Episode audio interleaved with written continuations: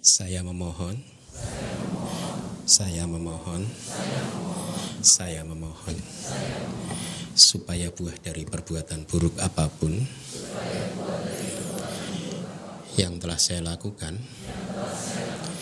baik melalui perbuatan, ucapan, dan pikiran, dapat terhindarkan. Dan demi memperoleh jasa kebajikan, yang akan memberikan limpahan kepada saya dengan umur panjang, kesehatan, kebebasan dari segala bahaya dan bencana. Saya merangkapkan kedua telapak tangan, beranjali dan memberikan puja, menghormat dan bersujud penuh dengan kerendahan hati kepada Tiratana, Buddha, Dhamma, dan Sangga untuk kedua kalinya, untuk ketiga kalinya. Dan dengan perbuatan yang baik ini, melalui sujud yang luhur, semoga saya selalu terbebas. Dari empat alam menyedihkan, tiga jenis malapetaka, delapan jenis keadaan yang tidak tepat, lima jenis musuh, empat jenis kemalangan, lima jenis kehilangan, segala jenis penyakit, dan 62 pandangan salah, serta secepatnya mencapai jalan kebebasan. Maka buah, pala, dan dhamma mulia, yaitu nibbana. Ahang bante ti saranena saha panca sila damang yacami anugahang katwa silang teta. Me bante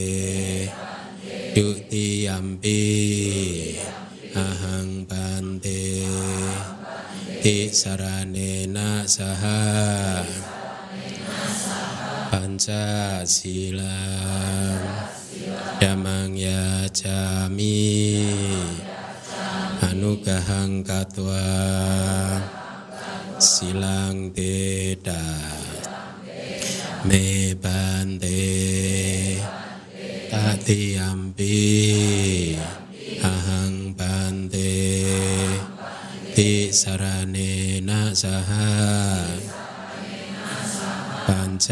silang damang yacami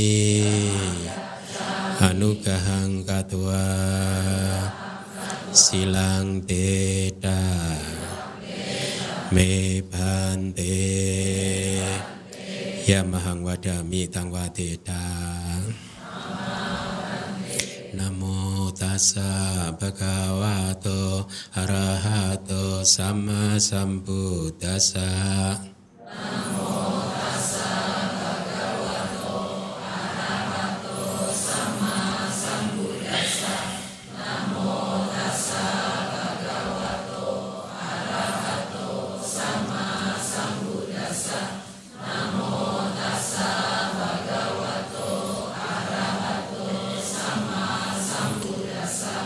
Buddhang seranang gacami, damang seranang gacami, sanggang seranang gacami.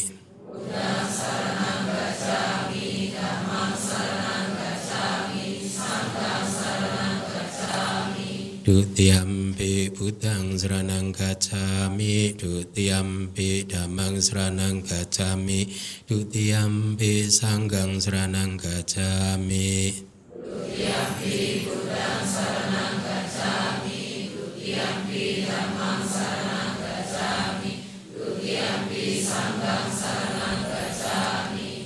Tatiyampi budang seranang gacami Tatiyampi jamang seranang gacami Tatiyampi sanggang seranang gacami Tatiyampi budang seranang gacami Tatiyampi jamang seranang gacami Tatiyampi sanggang seranang gacami Di serana kahanang paripunang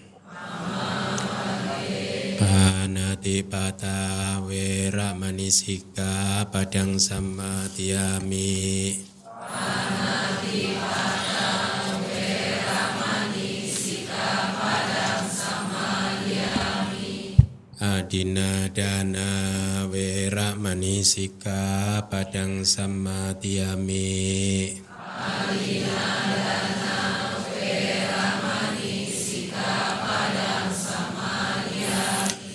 Kame sumica cara wera manisika padang sama tiami.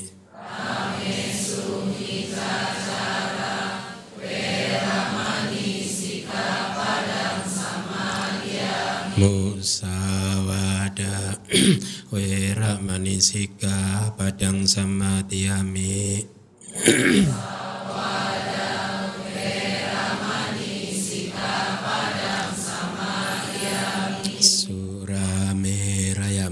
Pamadatana wera manisika padang sama tiami.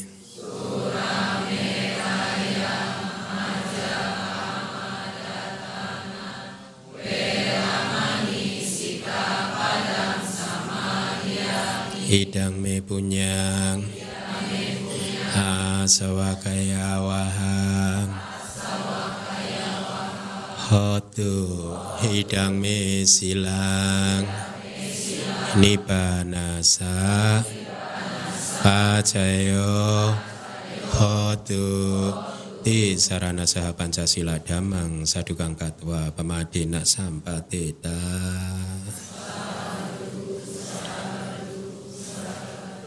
Baik, selamat pagi semuanya. Ya, kita kembali melanjutkan apa yang sudah kita pelajari di dua kelas yang terdahulu. Masih di suta yang sama. Kali ini adalah kelas yang ketiga untuk suta para bawa suta. Ya. E, minggu depan akan menjadi kelas terakhir untuk suta ini dan saya akan mendengar komentar Anda kalau menyukai dengan model pembelajaran seperti ini maka kelas berikutnya masih belajar lagi suta yang baru lagi gitu. Tetapi dengan pola yang sama yaitu dijelaskan sesuai dengan kitab-kitab uh, komentar ya. Manusia memang mempunyai kecenderungan masing-masing. Beberapa hari yang lalu saya kedatangan tamu biku dari luar negeri ada sampai uh, sore hari hingga jam setengah sepuluh kita ngobrol panjang lebar tentang pembelajaran Tripitaka.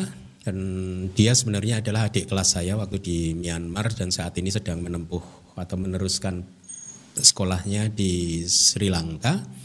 Dan dia bercerita banyak tentang bagaimana cara belajar yang berbeda. Jadi kalau di Myanmar itu memang cara belajarnya strict sesuai dengan kitab suci dan komentarnya begitu.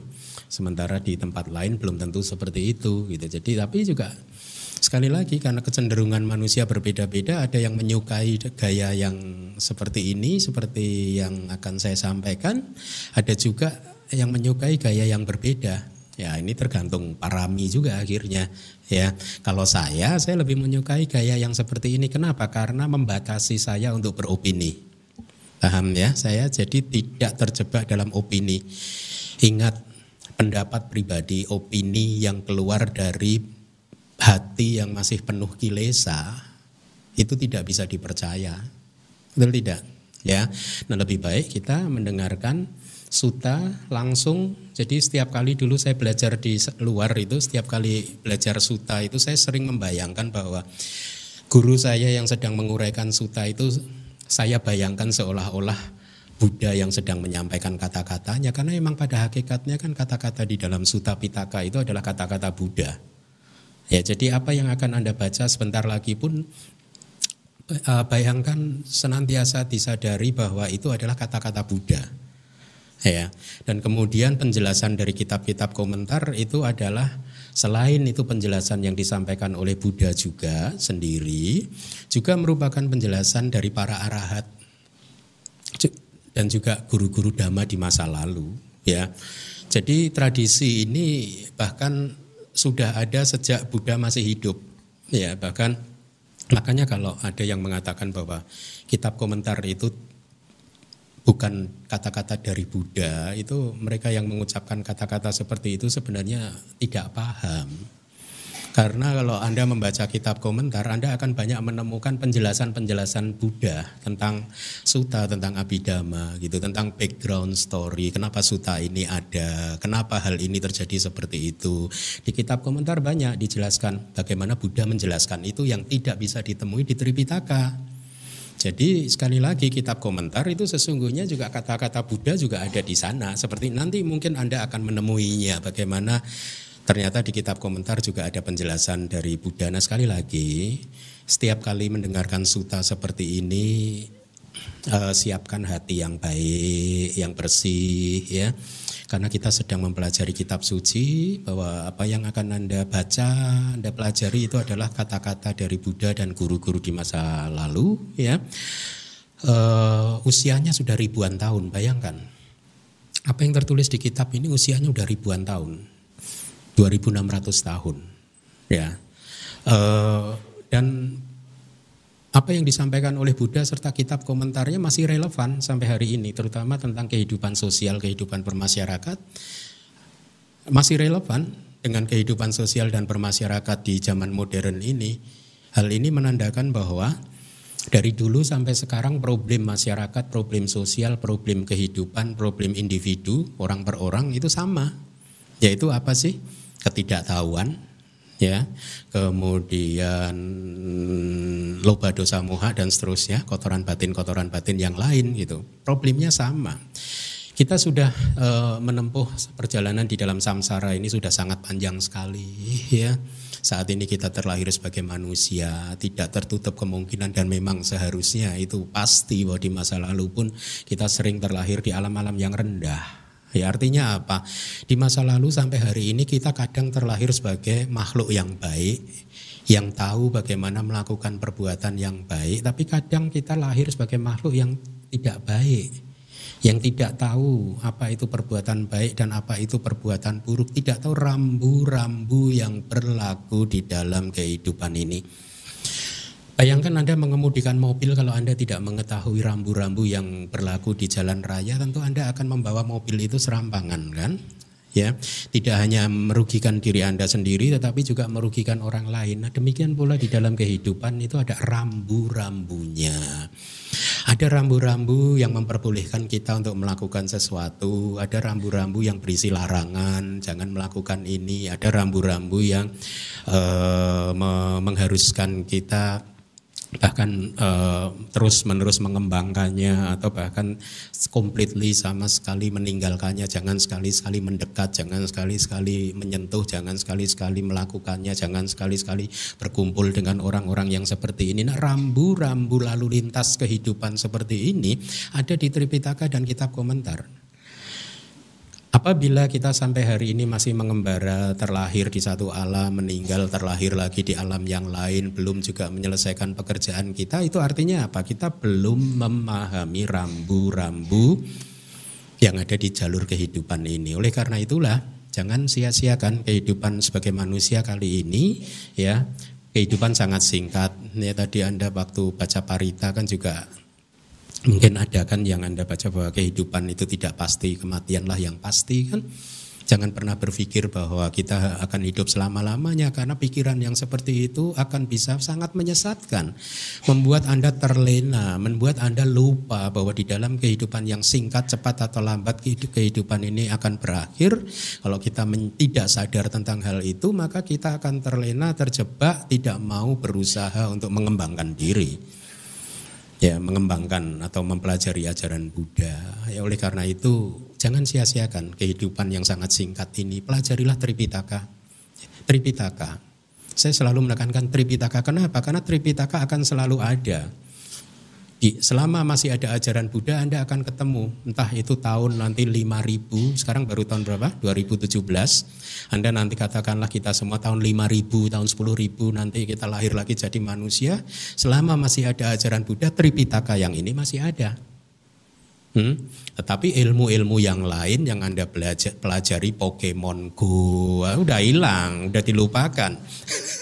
ya, Tripitaka nggak bakal hilang. Oleh karena itu tidak ada ruginya.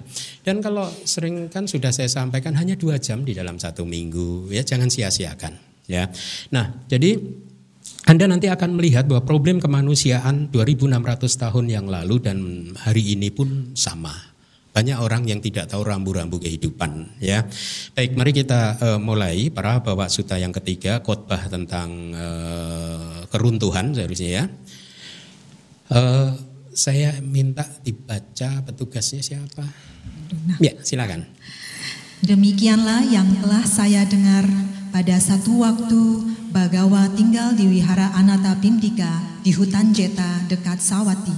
Pada waktu itu, ketika malam telah larut, satu dewa tertentu dengan keelokannya yang indah sekali menerangi keseluruhan hutan Jeta, mendatangi tempat di mana Bagawa berada. Setelah mendekat dan memberi hormat, dia berdiri di satu sisi, berdiri di satu sisi. Dewa tersebut berkata kepada Bagawa dalam bentuk syair. Kalimat ini diucapkan oleh yang Arya Ananda kan? Ya kalau kita mempunyai sabda, kita hendaknya eh, mengembangkan sadar bahwa peristiwa ini benar-benar terjadi kira-kira 2600 tahun yang lalu ya benar-benar terjadi disampaikan oleh Buddha kemudian disampaikan eh, disampaikan oleh Buddha kepada yang Arya Ananda dan kemudian yang Arya Ananda mengulanginya di konsili Buddhis yang pertama seperti ini ya. Mari kita lanjutkan sutanya. Kami bertanya kepada Gotama tentang seseorang yang mengalami keruntuhan. Kami telah datang kemari untuk bertanya kepada Bagawa, apakah sebab untuk keruntuhan? Seorang yang berhasil sangatlah mudah diketahui, seorang yang runtuh sangatlah mudah untuk diketahui, seorang yang menyenangi dama, dama kamo berhasil, pembenci dama, dama desi runtuh.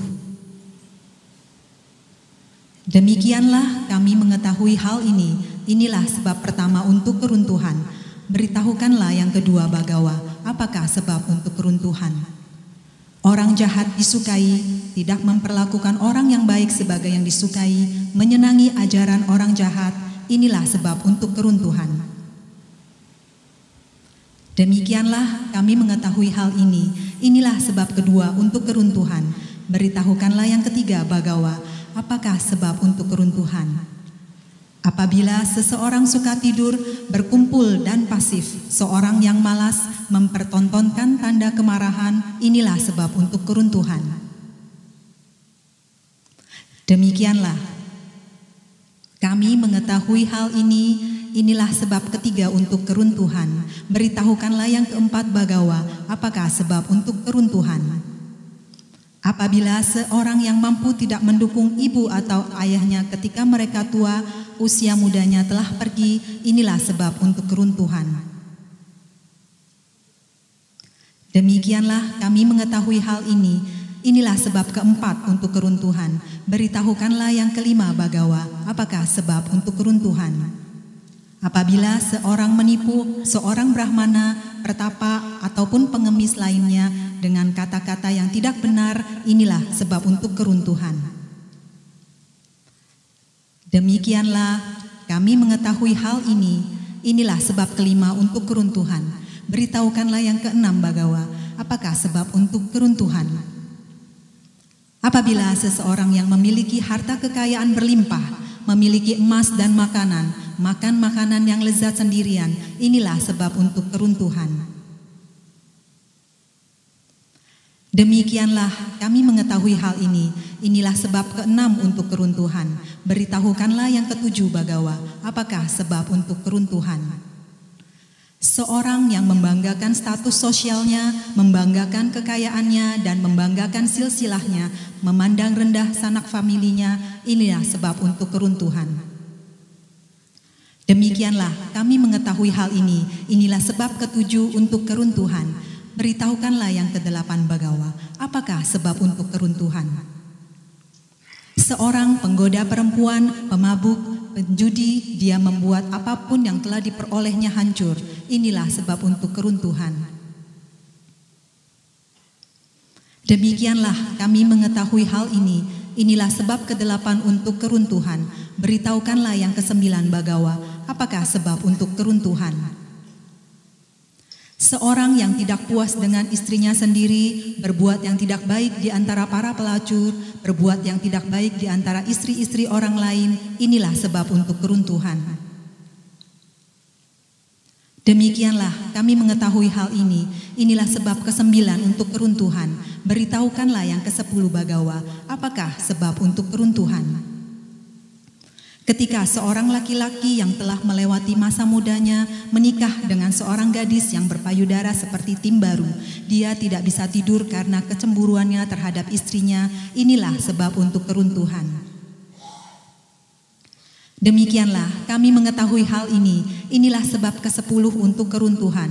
Beritahukanlah yang ke-11 bagawa, apakah sebab untuk keruntuhan? Apabila seseorang menempatkan seorang perempuan yang bejat dan pemboros atau seorang laki-laki yang mirip dengannya, inilah sebab untuk keruntuhan.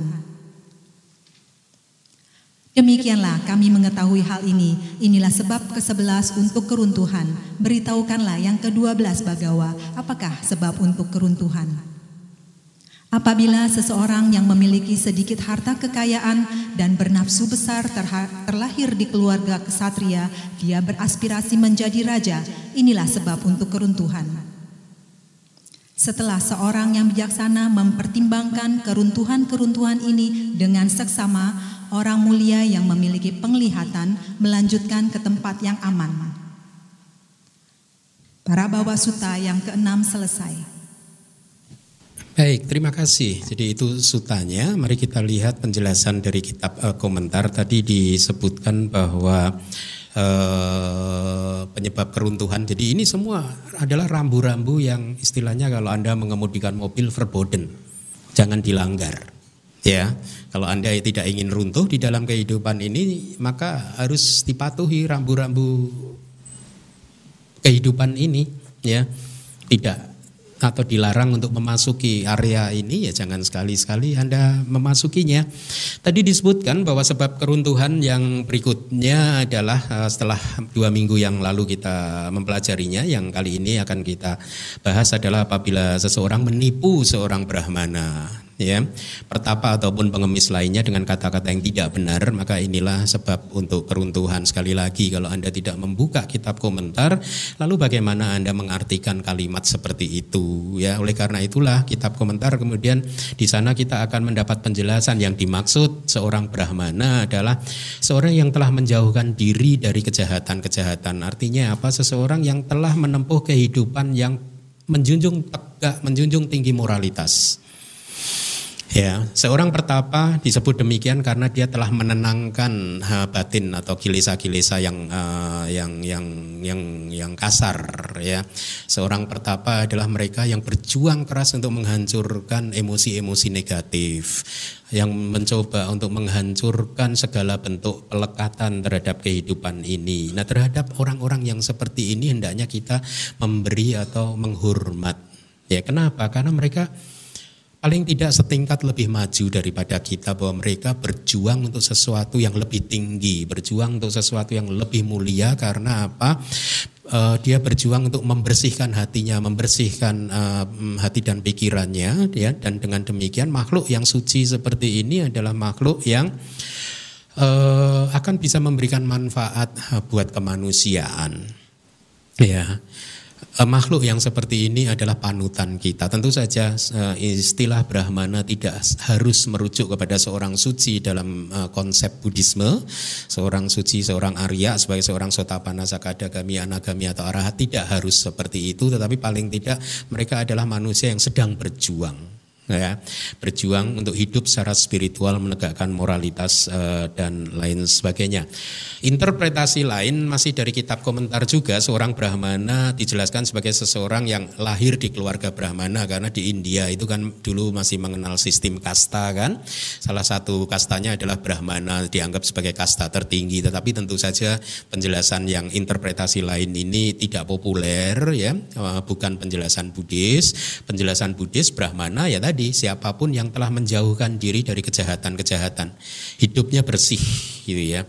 Sementara seorang pertapa adalah seseorang yang telah meninggalkan keduniawian seperti para bante, bikuni, ya kemudian samanera, samaneri mereka itu adalah seorang pertapa, seorang samana karena mereka telah meninggalkan kehidupan berumah tangga untuk menempuh jalur kehidupan tanpa rumah ya. Nah, itu adalah sebab keruntuhan uh, di syair yang ke-100 tadi kalau Anda perhatikan ya jadi menipu seorang brahmana ya seorang menipu seorang pertapa ataupun pengemis lainnya gitu. Jadi uh, Meskipun cerita ini setting waktunya adalah 2600 tahun yang lalu dan terjadi di India, tetapi saya secara personal menemui di dalam perjalanan kehidupan saya mungkin 20 tahun yang lalu sebelum saya ke luar negeri, saya mengembara dari satu desa ke desa yang lain nah istilahnya juga sedikit-sedikit bertapa seperti itu saya sering berkunjung menemui para pertapa, para orang yang saya anggap waktu itu adalah orang suci banyak di Pulau Jawa ini masih banyak. Jadi seorang biasa tidak memakai jubah tetapi mereka benar-benar uh, apa hidup sangat spiritual menjunjung menegakkan uh, moralitas dan menjauhkan diri dari keduniawian, hidup dalam dari tempat-tempat yang sepi ya, mempunyai cara pandang yang cukup bijaksana. Jadi orang-orang seperti ini pun juga uh, kita katakan sebagai pertapa dalam konsep uh, Buddhism ya dan uh, atau kalau anda anda anda sering mendengar mungkin anda juga mengalami kan anda sering menganggap orang-orang tertentu sebagai orang pinter atau kata kerennya dukun ya, kalau di Pulau Jawa itu masih bisa ditemui orang-orang pinter gitu ya dalam tanda kutip itu istilah saja kan yang menjauhkan, mengasingkan diri hidupnya jauh dari keramaian begitu. Nah terhadap orang-orang yang seperti ini dulu saya sering berkunjung, sekedar untuk menyerap ajaran mereka ya, Ya, apa pun itu adalah proses perjalanan kehidupan saya sebelum menemukan Buddhisme. Saya menempuh jalur itu berkunjung dari satu orang pintar ke orang pintar yang lain, sekedar belajar dari mereka, menyerap wejangan-wejangan mereka ya sampai akhirnya perjalanan itu menuntun saya untuk menjadi saya seperti hari ini ketemu dengan Buddhism. Nah, eh, apa satu hal yang ingin saya sampaikan bahwa biasanya tradisi budaya kita ya, ya, ya yang saya maksud adalah di Pulau Jawa ini mereka juga rakyat uh, masyarakat desa ataupun masyarakat kota yang berkunjung itu sangat menghormati orang-orang seperti itu. Ini tradisi budaya asli kita. Saya kadang berpikir mungkin ini peninggalan dari budaya Buddhis Hindu ya yang yang lampau memang negara kita kan dulu kan negara Buddhis dan Hindu kan ya. Jadi sangat menghormati um, uh, orang yang datang kepada pertapa-pertapa ini akan datang membawa gula, teh, kopi dan kebutuhan-kebutuhan sehari-hari lainnya karena kita tahu bahwa mereka tidak bekerja kan begitu kan. Jadi ini satu hubungan yang sangat bagus seperti Anda saat ini mendukung kehidupan saya sebagai biku, saya kan tidak bekerja saya bekerja begini juga nggak digaji loh. nah, karena nggak ada gaji ya Anda harus uh, Anda memberikan support itu. Jadi ini satu sistem yang simbiosis mutualistis. Hmm, ya, Anda mendukung dengan penuh cinta kasih, saya mengembalikan dukungan Anda cinta kasih Anda itu dengan uh, mengajarkan dhamma. Ya.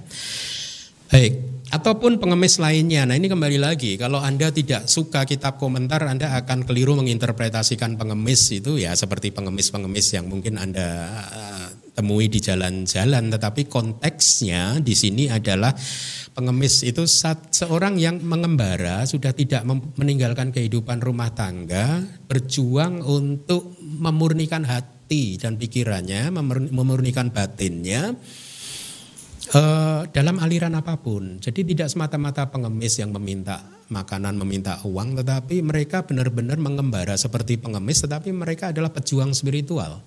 Itu maksudnya. Jadi siapa pun peminta peminta-minta lainnya yang kinci ya cenakam itu dari kitab uh, komentar ya.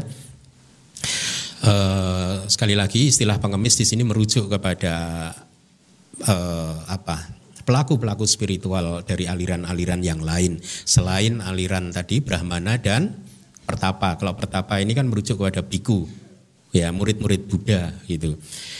Menipu dengan kata-kata yang tidak benar. Sekali lagi, ya mungkin kalau tidak membuka kitab komentar Anda sudah paham kata-kata itu ya melalui ya, pengetahuan Anda, tetapi belum tentu pemahaman Anda adalah pemahaman yang sesuai dengan penjelasan yang ada di kitab komentar. Artinya begini penjelasannya. Jadi menipu dengan kata-kata yang tidak benar itu setelah menyampaikan pawarana, mengundang ya undangan kepada seorang bante itu tradisi Buddhis kan misalkan Anda menyampaikan undangan kepada bante tertentu dan mengucapkan bante uh, izinkanlah kami untuk memenuhi kebutuhan Bante. Apa pun yang Bante butuhkan, kami ingin mensupportnya. Jadi jangan sungkan-sungkan untuk menyampaikan kepada kami. Ini berlaku untuk tiga bulan atau tiga bulan seterusnya dan seterusnya dan seterusnya.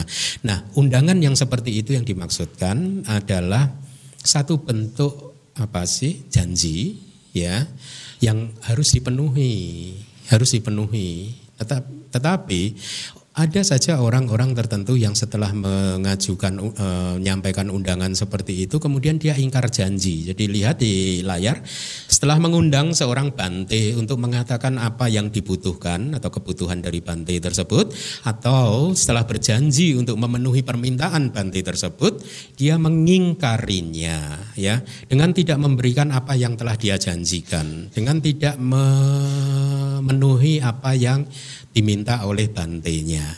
Maka terhadap orang-orang yang seperti ini dia sedang melakukan apa? Eh, satu sebab yang akan membawa keruntuhan tidak hanya di kehidupan kali ini tetapi juga di kehidupan-kehidupan berikutnya ya. Jadi hati-hati kalau Anda sudah menyampaikan undangan kepada Bante, Anda harus memenuhi ya. E, jangan sampai tidak memenuhinya. Jadi ada dua poin di sini. Satu menipu, kedua ingkar janji. Menipu itu artinya begini dari awal dia sudah sadar bahwa dia mengundang bantenya itu hanya untuk lip service saja. Untuk basa-basi saja. Ya dari awal ah, Bante nanti semua kebutuhan Bante tolong sampaikan hmm, gitu. Tapi dari hatinya sudah ada maksud enggak lah ini hanya untuk lip service saja. Kan nggak enak sama teman-teman yang lain. Hah? Jadi mengucapkan kata-kata yang dari awal dia sudah sudah niatkan kalaupun nanti bantenya minta dia tidak akan memenuhinya. Paham ya? Mana yang kedua adalah ingkar janji. Ingkar janji itu ya awalnya dia memang mempunyai maksud yang baik. Tetapi di tengah perjalanannya karena kondisi ekonomi dan lain sebagainya akhirnya membuat dia berpikir ulang. Tetapi dia belum sempat mencabut undangannya tadi. Satu hari bantainya membutuhkan obat. Obatnya dibelikan yang murah atau misalkan satu lagi bantainya memberikan apa membutuhkan jubah jubahnya dibelikan yang murah. Atau satu hari bantainya membutuhkan makanan dibeli apa dana makanan yang murah gitu. Karena ada sebenarnya nasihat Buddha yang lain. Kalau untuk berdana kepada para pertapa berikanlah yang terbaik. Berikanlah yang terbaik ya. Nah eh, hal itu terjadi kan sering terjadi maka hati-hati karena di dalam perjalanan kehidupan saya sebagai seorang biku di Indonesia pun beberapa kali menemui hal seperti itu.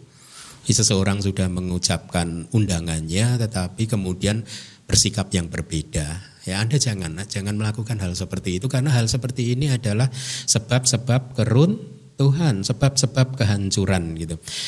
Nah, berbicara tentang hal-hal seperti ini, saya kembali teringat pada cerita atau perjalanan kehidupan saya ya pada waktu saya masih tinggal di hutan di Jawa Timur ya.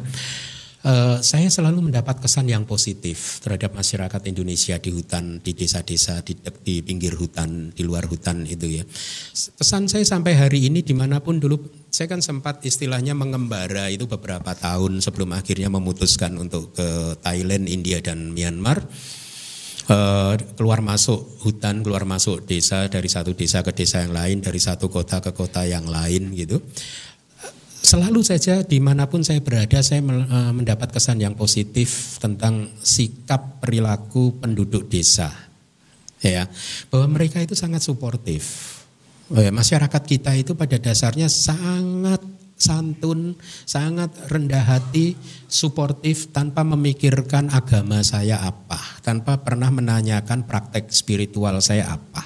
Bahkan mereka tahu bahwa kayak di hutan di tempat tinggal saya yang terakhir itu mereka tahu bahwa saya Buddhis. dan mereka adalah non Buddhis yang juga cukup taat. Kalau masyarakat desa itu mereka beragamanya cukup taat loh.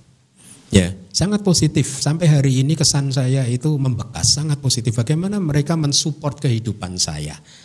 Ya, e, bagaimana mereka sangat penuh meta, cinta kasih, sering masuk ke hutan hanya untuk menanyakan bagaimana kesehatannya, sehat, makanannya cukup atau tidak masih ada gula tidak, masih ada kopi tidak, masih ada teh tidak. Nanti kalau nggak ada di, disuplai loh sama mereka gitu. Nah yang ingin saya sampaikan adalah sebenarnya itulah sifat asli masyarakat Nusantara. Sifat asli kita ini sangat baik hati, tidak pernah membeda-bedakan agama kita itu apa. Dan itulah yang benar seharusnya. Ya bahwa kita beragama kan untuk membuat hati kita itu menjadi lebih terbuka ya untuk membuat hati kita itu menjadi penuh cinta kasih. Apa gunanya kalau kita mengembangkan cinta kasih hanya kepada umat Buddha saja? Itu bukan spiritual. Makanya cinta kasih kita adalah universal untuk semua makhluk. Tidak hanya makhluk manusia yang beragama Buddha tetapi yang beragama non Buddha. Itu spiritual yang benar. Dan itu saya temui di desa-desa. Ya, eh, pada waktu tahun 98, 99 dan seterusnya itu saya mendapat kesan yang sangat-sangat positif gitu. Ya. Nah, jadi itu dari kitab komentar ya. Mari kita lanjutkan lagi. Seorang yang melakukan hal tersebut tercela di sini dan terlahir di alam tidak bahagia lihat uh, di kehidupan berikutnya ya. Hati-hati karena efek dari perbuatan kita yang karena ketidaktahuan kita pikir bahwa perbuatan kita adalah perbuatan yang trivial, yang perbuatan yang hanya remeh saja, perbuatan yang kecil saja, tidak akan membawa dampak yang besar, tetapi damak mengajarkan kepada kita dampaknya bisa besar. Hanya dengan ingkar janji saja, hanya dengan menipu para brahmana, para pertapa saja, itu efeknya besar. Efek besar yang seperti apa? Terlahir di alam yang tidak bahagia di kehidupan berikutnya kalau berbuah. Dan bayangkan sekali seseorang terlahir di alam yang tidak bahagia, dia bisa berada di sana selama jutaan tahun. Karena alam bawah itu tidak ada batas waktunya. Hmm, bisa cepat, bisa juga panjang tergantung timbunan karma kita. Itulah yang saya katakan, jangan pernah menganggap kejahatan sekecil apa pun sebagai satu perbuatan yang remeh, kecil. Karena sekecil apa pun itu kejahatan, kalau dia berbuah, buahnya akan berupa penderitaan yang sangat panjang, sangat panjang. Dan tidak hanya di kelahiran berikutnya, kalau dia berbuah di kehidupan sekarang pun membuat kehidupan kita itu menjadi sangat susah tidak seimbang, tidak sebanding dengan istilahnya kepuasan yang didapat dengan ingkar janji. Tidak sebanding dengan uh, kesulitan yang kita dapatkan pada saat kita memenuhi janji kita. Sebagai seorang yang Buddhis, terutama biku, saya ini dididik untuk selalu menepati janji karena ini bagian dari latihan disiplin saya. Ada satu janji yang sampai hari ini saya penuhi terus yaitu janji saya kepada guru saya. Ya. Yaitu apa? Mengajarkan dhamma. Saya sudah berjanji dan itu saya sampai hari ini saya saya, saya ini kan apa? Uh, saya laksanakan, saya penuhi janji tersebut. Ya. Jadi eh, jadilah manusia yang tidak ingkar janji ya, yang jauh dari kebohongan ya supaya Anda menjadi manusia yang eh, mulia ya. Mari kita lanjut lagi ini dari Diga Nikaya, Anggota Nikaya, Mahawaga juga eh, ada kata-kata reputasi buruk seorang yang berakhlak buruk yaitu seorang yang telah melanggar sila akan tersebar. Begitu tersebar maka kehidupan akan menjadi sulit bagi Anda, bagi kita ya. Karena pada dasarnya orang tidak suka berkumpul dengan orang yang reputasinya buruk kan? Anda berbisnis mau nggak berbisnis dengan uh, apa istilahnya rekan bisnis yang reputasinya buruk? Hmm? Ini sama aja Anda memberi bonus terus kan kepada dia ya. Jadi reputasi harus juga dijaga ya. Bahwa kita menjaga sila ada bermacam motivasi seseorang menjaga sila satu supaya reputasinya tidak buruk ya supaya tidak dicela oleh dunia ya semata-mata menjaga sila hanya supaya dunia tidak mencela dia, artinya orang lain tidak mencela dia. Hal tersebut bagus. Ada juga motivasi orang lain menjaga silanya karena dia sadar bahwa pelanggaran sila adalah karma buruk yang akan berdampak panjang. Yaitu juga motivasi yang bagus. Ada juga motivasi yang lain, seseorang menjaga silanya karena dia tahu dengan menjaga sila, bersusila, berakhlak yang baik, maka ucapan dan tubuhnya itu murni. Ya, anda kalau sudah bisa merasakan bahwa saya tidak akan melakukan pelanggaran apa pun karena saya tahu pada saat melanggar ucapan saya menjadi kotor, karma ucapan kotor, karma tubuh kotor, pikiran tidak bahagia. Kalau Anda sudah bisa melihat itu, maka biasanya secara alamiah kehidupan Anda akan menjadi positif. Tidak ada yang mendorong Anda untuk menjaga sila, tapi Anda akan mempraktekannya. Tidak ada yang menakut-nakuti Anda untuk jangan melanggar sila, tetapi Anda semata-mata tidak ingin melanggar sila. Kenapa? Karena Anda sudah tahu setiap kali Anda melanggar sila, batin Anda terguncang.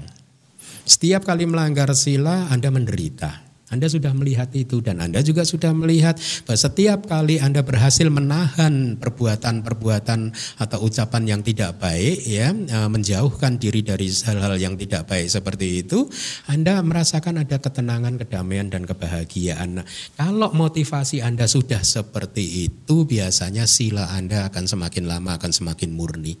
Anda melaksanakan sila bukan demi surga, tapi Anda melaksanakan sila karena demi kemurnian ucapan, perbuatan tubuh dan hati pikiran Anda sendiri. Nah inilah yang sangat luhur. Anda menghargai diri Anda sendiri. Anda tidak ingin membuat diri Anda ini kotor dan menderita. Ada satu penghormatan terhadap kehidupan Anda sendiri. Nah orang yang seperti ini biasanya harmless. Tidak akan menyakiti orang lain. Nah ini yang dibutuhkan oleh dunia. Ya, inilah praktisi Buddhis. Dia tidak menyakiti diri sendiri tapi juga tidak menyakiti orang lain itu. Mari kita lanjutkan. Di Anggutara Nikaya, Buddha mengatakan, "Wahai para biku," jadi ini adalah kalimat Buddha, ya. Seorang yang memiliki empat kualitas yang demikian ini diletakkan di dalam neraka seperti seolah terseret ke sana. Apakah yang empat? Seorang yang berkata-kata tidak benar dan lain-lain. Karena ini dari kitab komentar kemudian saya lacak di Anggutara Nikaya 4 uh, eh, Sutta ke-82 empat hal empat kualitas yang buruk yang membuat seseorang diletakkan di dalam neraka seperti seolah terseret ke sana. Yang pertama adalah musawadi artinya seseorang yang berkata-kata yang tidak benar. Yang kedua adalah pisunawaco seorang yang uh, apa uh, suka memfitnah. Ya. Pisunawaco, memfitnah. Jadi ada dua orang bersahabat, kita coba kita pisahkan. Ya, kepada si A kita menjelek-jelekan si B, kepada si B kita menjelek-jelekan si A supaya persahabatan mereka berpisah. Ya. Nah, hati-hati dengan sikap yang seperti itu. Kemudian yang ketiga adalah parusa. Waco artinya seseorang yang ucapannya kasar, ucapannya kasar. Ya ucapan harus halus. Ya. Jangan berpikir bahwa ya kan ini memang tradisi saya ucapannya kasar yang penting hatinya halus. Jangan dong. Kalau hati halus terpancar dari ucapannya. Memang kita tidak bisa menilai ya kalau ucapannya kasar orangnya kasar tapi kita perbaiki ucapan kita yang halus, yang santun, yang lemah lembut dan seterusnya.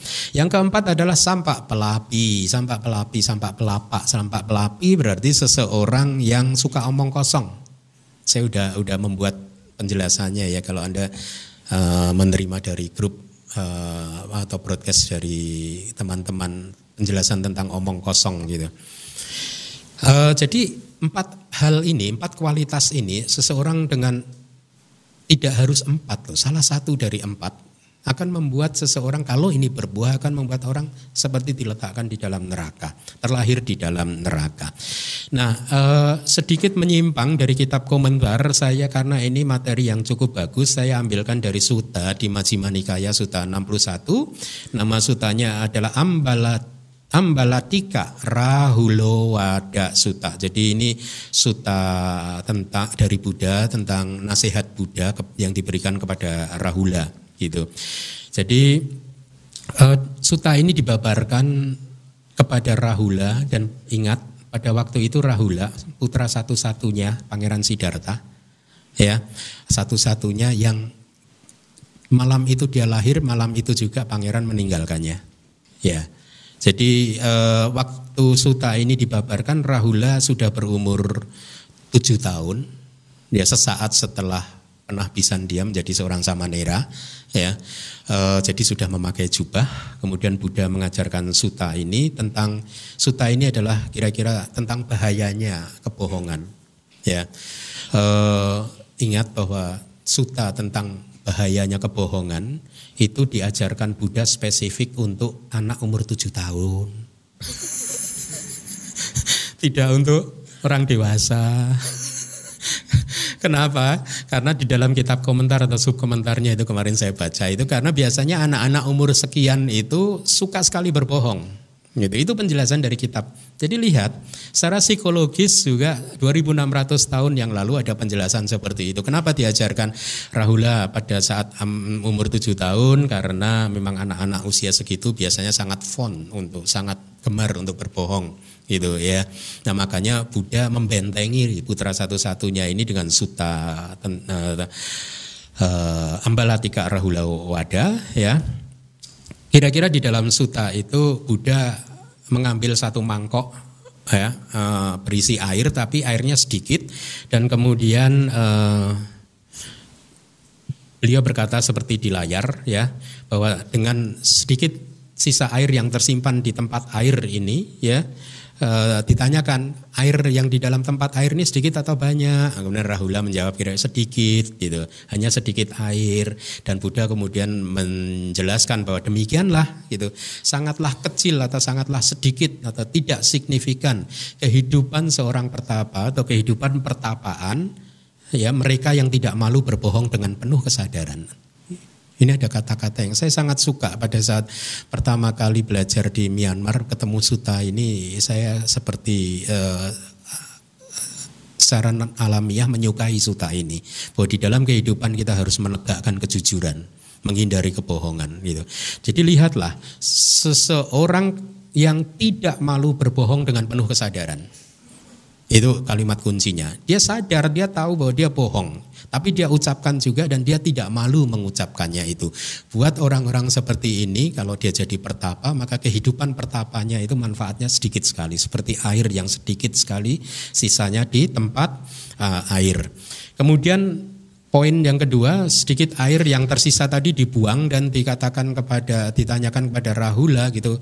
Uh, uh, lihat air ini saya buang, iya Bante. Demikian pula ini hanya perumpamaan bahwa seorang uh, mereka yang tidak malu berbohong dengan penuh kesadaran telah membuang kehidupan pertapaannya. Ya sekali lagi suta ini mengajarkan kepada kita tentang pentingnya menegakkan kebenaran, pentingnya untuk menjunjung tinggi kejujuran. Karena ada saja orang-orang tertentu yang pernah menyampaikan kepada saya nggak apa-apalah Bante berbohong demi kepentingan orang banyak, yang satu yang kecil dikorbankan. Tidak, tidak, tidak seperti itu. Kejujuran harus ditegakkan. Ya, kebenaran harus ditegakkan untuk alasan apa pun itu. Ya, saya sudah mengupasnya di dalam ceramah tentang uh, parami. Ya, nah uh, tenang saja Suta ini disebutkan Buddha kalau Anda baca itu kehidupan pertapaan kan? Anda kan bukan pertapa. Berarti nggak kena dampak. Kena nggak? Sama. Yang ketiga, Eh, kemudian tempat air yang sudah kosong tadi kan airnya sedikit kemudian dibuang dan kemudian ditelungkupkan tempat airnya. Kemudian Buddha mengatakan demikian pula mereka yang tidak malu berbohong dengan penuh kesadaran telah menelungkupkan kehidupan pertapaannya. Selesai kehidupan pertapaannya, nggak bermakna lagi. Ya, seorang pertapa yang suka berbohong kehidupannya tidak bermakna. Sama manusia, umat berumah tangga yang suka berbohong kehidupannya juga sudah selesai tidak berkembang dia secara spiritual. Kenapa? Karena orang yang seperti ini hidup dalam khayalan-khayalan. Tidak sesuai dengan realitas. Ya tidak. Dia mencoba untuk menciptakan realitas sendiri di dalam batinnya dan dia hidup sesuai dengan khayalannya tadi. Itulah ciri karakteristik dari kebohongan, hidup di dalam khayalan-khayalannya gitu ya. Sesuatu yang tidak ada diadakan. Gitu, sesuatu yang ada dianggap tidak ada Kan khayalan itu, tidak sesuai dengan fakta, tidak sesuai dengan realitas. Kemudian yang keempat tempat air tadi yang ditelungkupkan dibuka kembali dan disampaikan kepada Rahula tempat ini hampa dan kosong. Demikian pula kehidupan pertapaan mereka yang tidak malu berbohong dengan penuh kesadaran kosong dan hampa. Sama kehidupan manusia yang tidak malu berbohong dengan penuh kesadaran pun juga kosong dan hampa. Makanya hindari kebohongan. Ya hati-hati dengan ucapan-ucapan kita. Suta ini sangat menarik. Ya, Uh, saya suka sekali suta ini. Kalau anda mau ini nanti memperdalam, anda eh, pulang nanti boleh uh, membaca uh, suta tersebut. Saya rasa di internet itu banyak. Jadi kemudian uh, di bagian lain dari suta tersebut uh, Buddha bercerita tentang gajah raja. Ya, bahasa palinya ranyo nago, gajah milik raja. Jadi diceritakan bahwa gajah milik raja ini mempunyai belalai yang kokoh, yang panjang sepanjang kayu yang dipakai petani atau itu untuk membajak sawah itu kira-kira. Itu ekspresinya atau bahasa palinya. Isa Danto. Jadi belalainya itu kokoh kuat seperti kayu bajak gitu ya. Kemudian belalainya ini sudah tumbuh dengan sempurna. Berarti usianya juga sudah cukup matang. Kalau manusia mungkin itu pemuda ya. Urul hawa itu bahasa palinya. Kemudian gajah ini karena dia adalah gajah raja maka dia abijato kelahirannya itu mulia Ya, e, mungkin ini adalah gajah jenis unggul, gajah KW super. Itu ya, itu api jatuh. Anda mengenal kata api kan api dama, gitu. ajaran yang tertinggi. Api jatuh seseorang dengan kelahiran yang tertinggi atau makhluk dengan kelahiran yang tertinggi atau e, ya saya kita bisa anggap ini gajah dari kualitas unggul, jenis unggul gitu. Dan dia gajah ini sudah berpengalaman di dalam peperangan ya sudah berperang berkali-kali. Satu hari diterjunkan ke medan pertempuran oleh raja dan di medan perang gajah tersebut karena dia sudah berpengalaman kekuatannya juga sedang apa eh, puncak gitu ya di masa-masa puncak dia menggunakan segala cara untuk menghancurkan musuhnya. Ya dikatakan di suta tersebut dia menggunakan kaki depannya untuk menendang untuk menghancurkan lawannya gitu. Puri mehipi padehi kamang karoti dia menggunakan kaki belakang belakangnya gitu.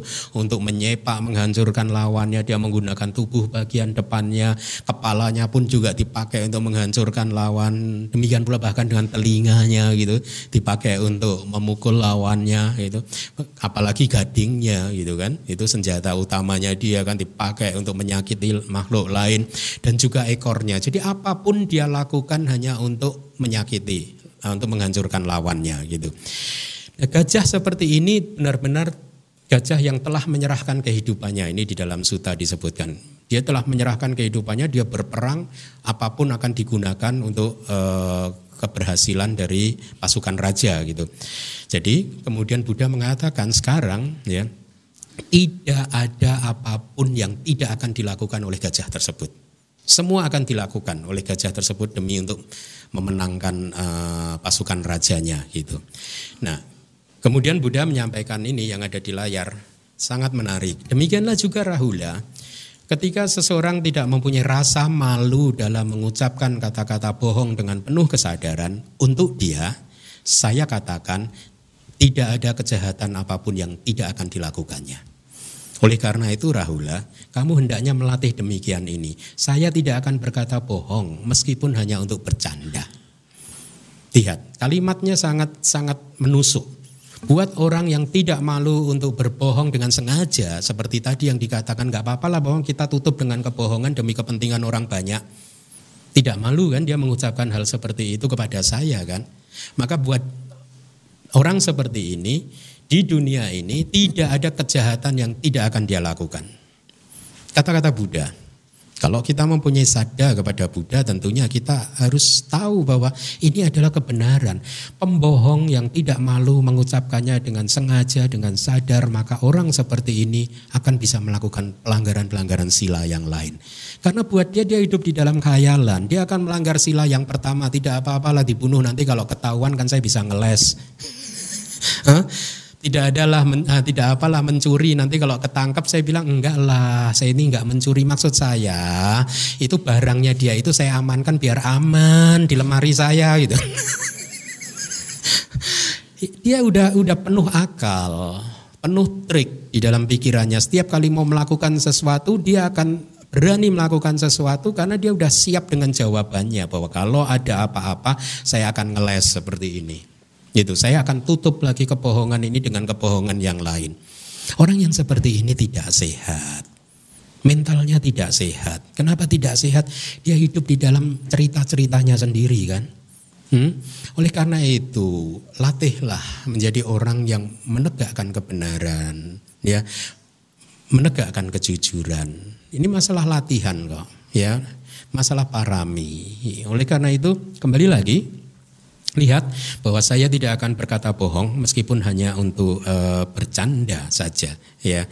Seperti uh, gajah raja tadi yang menggunakan apa pun untuk memukul dan lain sebagainya seseorang yang berbohong dengan sengaja tidak malu dia sudah sampai dalam level seperti gajah tadi.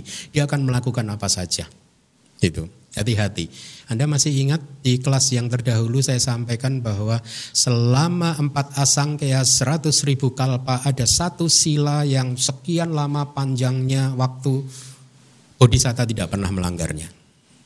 Sila yang mana? Keempat, tidak pernah melakukan ucapan-ucapan yang tidak benar, tidak berbohong. Ya. Kenapa hal ini dipraktekkan oleh Bodhisatta? Kita harusnya bisa menarik inference dugaan bahwa sila yang keempat ini sangat penting ya untuk membawa kehidupan karir kita di dalam samsara ini untuk selalu bagus. Ibaratnya kita ini di dalam samsara meniti karir kan. Saat ini di kehidupan kali ini karir Anda ya seperti sekarang ini, karir saya seperti saat ini itu. Kalau Anda sudah menemukan karir yang bagus ya di kelahiran berikutnya ya kita harapkan juga kita lahir dengan kelahiran yang bagus lagi. Hmm? Nah, oleh karena itu hindarilah sebab-sebab keruntuhan terutama kebohongan ini ya. Nah, menjadi orang jujur itu tentu baik, lebih baik jujur meskipun mungkin nanti dimusuhi oleh orang lain. Ya, meskipun ditinggalkan oleh teman-teman yang selama sebelumnya itu mengelilingi Anda. Lebih baik tidak mempunyai teman daripada mempunyai teman yang tidak baik. Kan ada kan di suta yang lain Buddha juga mengatakan seperti apa? Hmm, seperti badak mungkin ya istilahnya apa ya? Jadi intinya begini, kalau di dalam kehidupan ini Anda tidak bisa menemukan orang yang baik, maka lebih baik hidup sendiri. Sadis nggak? Tapi prinsip itu hendaknya harus dipegang ya. Nah, uh, Selanjutnya kita kembali lagi ke para bawa suta. Di sini Sariputa seseorang mendekati pertapa atau brahmana tertentu dan mengundangnya. Jadi ini kembali ke suta ya, Bante. Katakanlah apa yang Anda butuhkan. Akan tetapi kemudian dia tidak memberikan apa yang diminta oleh Bante tersebut. Ketika dia meninggal dunia dari sana, apabila kembali ke dunia ini, terlahir lagi sebagai manusia, lihat yang saya beri warna merah, apa pun bisnis perdagangan yang dia kerjakan akan menuju ke kehancurannya. Orang lain ya dan seterusnya mengucapkan undangan Bante katakanlah apa yang Anda butuhkan. Kemudian ketika Bantenya meminta sesuatu dia memberikannya tetapi tidak sesuai dengan yang dikehendaki oleh Bantenya dengan kualitas yang turun tadi ya. Maka ketika dia meninggal dunia dari alam lain kemudian kembali terlahir sebagai manusia di dunia ini apa pun perdagangan yang dia kerjakan tidak akan memenuhi keinginannya. Artinya bisnis apa pun ya hasilnya tidak akan sesuai dengan keinginannya gitu. Jangan berpikir Bante kalau saya mengajukan undangan kepada Bante nanti Bantenya minta mobil gimana Bante? Berarti Bantenya nggak benar. Tinggalkan kalau begitu. Jangan khawatir, nggak ada sebab keruntuhan itu.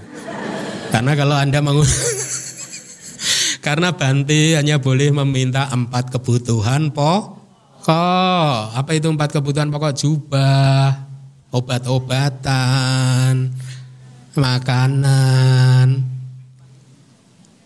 kuti. putihnya dong.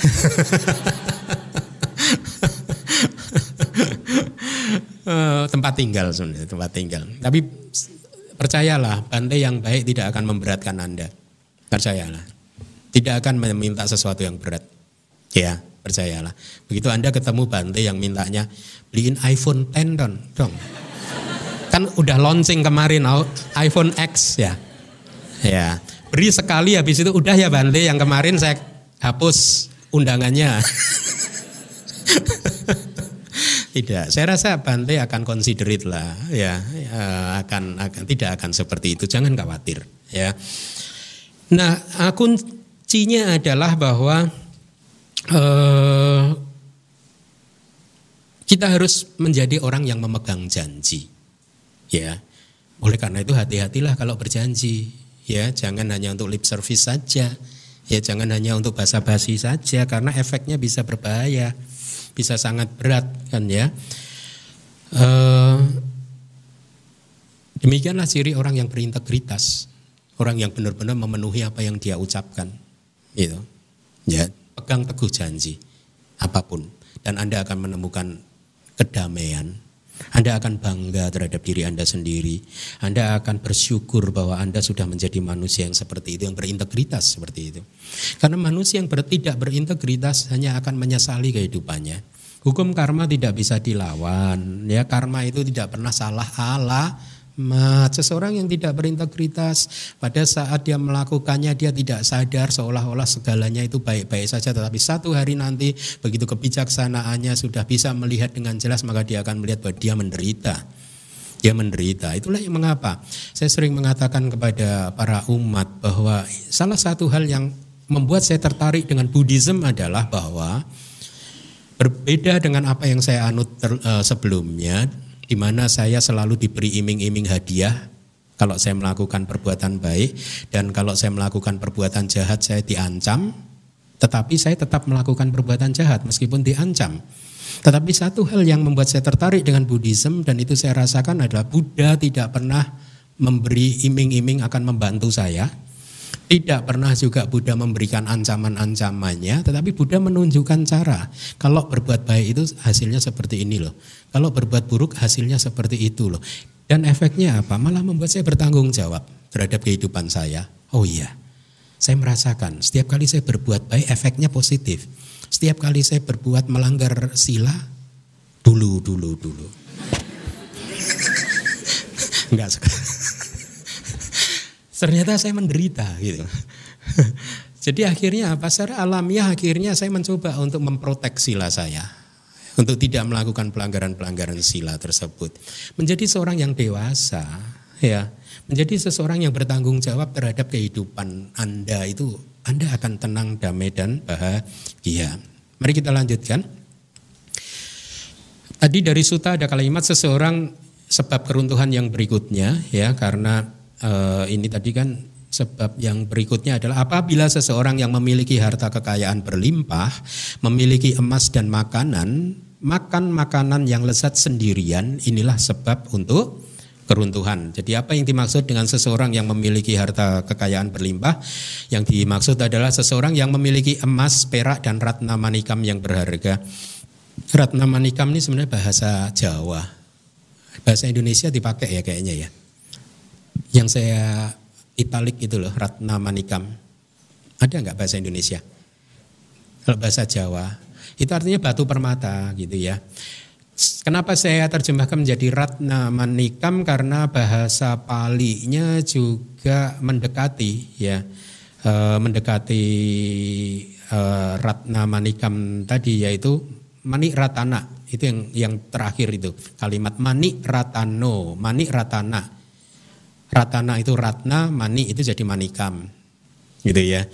Jadi batu-batu permata lah, batu-batu yang mahal. Mungkin kalau beberapa tahun yang lalu itu batu bacan. Mungkin kan sempat mahal ya, sebentar terus hancur lagi katanya. Jadi seseorang yang kaya raya seperti itu memiliki emas. Nah ini kembali lagi pentingnya kitab komentar. Kalau kita tidak membaca kitab komentar maka sepertinya ada overlap Ya, uh, kalau di atas tadi kan seseorang yang memiliki harta kekayaan berlimpah itu adalah orang yang memiliki emas dan seterusnya gitu. Kok di bawahnya masih ada memiliki emas? Ternyata begitu kita membuka kitab komentar artinya adalah memiliki KH panak uang mata uang koin India di zaman dulu. Jadi ini merujuk kepada orang kaya ya yang kikir dan makanan artinya memiliki makanan dengan aneka sup dan karina ini juga menarik. Sup itu saya beri italik kan miring kan karena bahasa palinya juga supa. Supa itu saya beri garis bawah itu. Supa itu bahasa Indonesianya sup. Semakin sering saya menerjemahkan kitab Tripitaka banyak kata-kata yang saya temukan yang mirip dengan bahasa Indonesia. Mirip ya. Sekarang Anda tahu bahasa Pali apa supa? Sup, pinter. Ya, nah e, jadi makan makanan yang lezat sendirian artinya sembunyi-sembunyi makannya ya tanpa berbagi bahkan lihat saking kikirnya anaknya sendiri nggak dibagi loh. Dibaginya yang sisanya aja. Beli makanan dua bungkus berbeda karet dua sama karet satu. Kalau karet dua yang istimewa karet satu yang biasa aja karet dua untuk saya, karet satu untuk anak-anak. Nah, ya udah saking kikirnya tim. Habis itu sampai rumah istrinya keliru membagi. untuk dia karet satu, untuk anak-anak karet dua. Waduh, karma buruk berbuah. Tidak seperti itu ya. Nah orang ada aja nih orang kikir. Zaman dulu ini enggak zaman sekarang tenang aja. Kikir dalam hal makanan adalah tercela. Anda tahu nggak tradisi sangga yang sangat saya sukai? Kami kalau makan satu meja, kami biasa sebelum mengambil makanan untuk diri kami sendiri, kami akan mengambil makanan untuk bantu yang lain. Itu tradisi kami yang sangat bagus. Kami, saya akan mengambilkan untuk bantu yang lain terlebih sebelum mengisi tempat saya. Nah eloknya bantu yang lain pun melakukan hal yang sama akhirnya. Kenapa? Karena kami mengikuti ajaran Buddha. Seandainya kalian tahu manfaat yang didapat dari eh, dari berdana, maka kalian tidak akan makan sesendok pun tanpa pertama-tama membagikannya kepada orang lain. Jadikanlah praktek di rumah. Kalau Anda makan bersama suami, istri, anak gitu ya, Anda mengambilkan suami dan anak-anak. Nanti suami mengambilkan untuk istri dan anak-anak, anak-anak. Jadi Karma itu harus dilatih untuk menjadi satu kebiasaan. Ya, untuk jadi satu kebiasaan. Kalau enggak dilatih, lupa. Ya, itu lupa lagi ya udah kadung makan Bante, maaf Bante. Jadi ada diperhatikan ini nasihat Buddha loh ya. Uh, inilah mengapa disebut sebagai sebab keruntuhan. Kenapa? Karena orang kikir-kikir itu karma buruk. Kalau berbuah pasti akan berbuah bisa menjadi karma produktif ya untuk menghasilkan penderitaan gitu. Selanjutnya seorang yang membanggakan status sosialnya, nah ini hati-hati. Membanggakan apa? Artinya apa? Lihat ahang jati sampano, saya adalah seorang yang berhasil di kelahiran ini. Ya, saya adalah orang yang sukses gitu, ya. Tentu tidak harus harus seperti itu tetapi membanggakan dengan konteks yang lain juga. Itu masuk dalam seseorang yang membanggakan status ya, sosialnya ya. Dia menjadi angkuh dan tidak mau merendahkan dirinya di hadapan siapa pun ya. Jadi penjelasan ini juga berlaku untuk seseorang yang membanggakan kekayaan dan silsilahnya ya.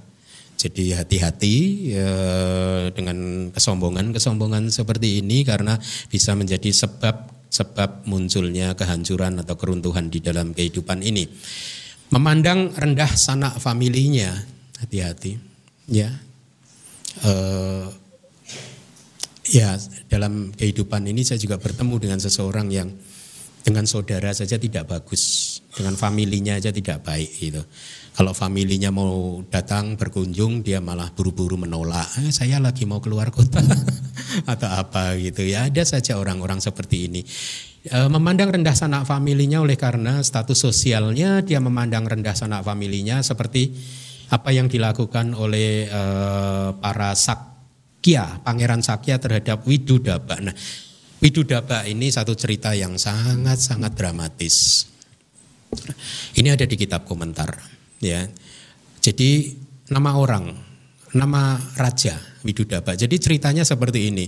E, minggu lalu saya coba buka buku komentar dan subkomentarnya. Jadi ceritanya itu sangat panjang, tapi secara singkat insiden ini itu diawali dengan ceritanya adalah e, apa? Jadi Raja Pasenadi, Anda tahu ya Raja Pasenadi. Tapi sebelum sebelum cerita itu ada lagi yang menarik. Pada waktu Raja Pasenadi belum menjadi raja, dia masih menjadi seorang pangeran ya. Dia dikirim oleh ayahnya raja dari kerajaan Kosala ya untuk belajar di satu guru terkenal di Takaksila gitu. Jadi waktu itu di sana Pangeran Pasenadi ini bersahabat bersahabat dengan dua pangeran yang lain gitu ya dua pangeran yang lain ini yang satu dari kerajaan kalau tidak salah dari Mala gitu. Yang satunya lagi saya agak lupa dari kerajaan yang berbeda gitu. Jadi tiga pangeran ini menuntut ilmu di satu guru di Takaksila. Takaksila ini sangat terkenal. Mungkin pada waktu itu 2600 tahun yang lalu ada satu universitas itu mungkin ya gitu. Jadi setiap eh, pangeran selalu dikirim ke Takaksila ini gitu. Nah singkat cerita akhirnya tiga pangeran ini eh, Raja Pasenadi akhirnya diangkat eh, Pangeran Pasenadi akhirnya diangkat menjadi raja, kemudian yang eh, satunya lagi ini karena sangat pinter ya eh, kemudian menguasai banyak hal dia mengajar akhirnya sakit mata dan buta. Jadi tidak bisa diangkat jadi raja itu karena sakit mata ya. Kemudian yang ketiga itu pangeran yang ketiga itu karena insiden per, pertengkaran dengan beberapa pangeran yang lain akhirnya dia memilih untuk mengundurkan diri dan e, ingin mengabdi kepada yang kemudian sudah menjadi raja Raja Pasenadi. Nah, berkaitan dengan Raja Widudaba namanya, insidennya itu berawal dari Raja Pasenadi setelah menjadi raja itu dia satu hari melihat ada 500 biku, 1000 biku setiap hari lewat di depan kerajaannya. Dan dia bertanya, mereka pada mau ke mana? Dan dikatakan bahwa mereka ini akan menuju ke rumah uh, umat uh, Anata Pindika dan lain sebagainya untuk menerima dana makan pagi, dana makan siang. Nah singkat cerita setelah diberitahu seperti itu Raja Pasenadi tertarik. Oleh karena itu uh, untuk itu mulai besok tolong dong sampaikan undangan saya kepada Buddha dan murid-muridnya bahwa saya akan memberi apa akan berdana makan pagi atau pagi sepertinya akan berdana makan uh, selama dua minggu berturut-turut gitu. Ya singkat cerita, tujuh hari yang pertama Raja Pasenadi bersikap sopan, santun. Dia sendiri yang mengambilkan makanan, mempersilahkan Buddha dan para eh, Buddha tidak mengirim Buddha, yang dikirim adalah Ananda dan para murid yang lain. Ya, Buddha sendiri tidak hadir. Dia eh, mempersiapkan tempat duduk untuk Ananda, yang Arya Ananda dan para biku yang lain. Untuk tujuh hari masih santun. Di hari yang ke-8 tadi pikirannya berubah Mungkin karena masalah dengan istrinya atau apa. Hari ke-8 itu pikirannya kacau. Di kitab komentar dijelaskan pikirannya terganggu. Sedang tidak bahagia. Sehingga dia lupa untuk menghadiri dana makan kepada sangga. Ya, Nah para bante sudah mulai berpikir kok tuan rumahnya nggak hadir. Tidak ada yang mempersilahkan tempat duduk. Itu tetapi masih dilayani oleh yang lain, para bante masih menerima undangan itu. Tetapi hari ke-9 begitu hal tersebut terjadi lagi, beberapa bante sudah pergi akhirnya.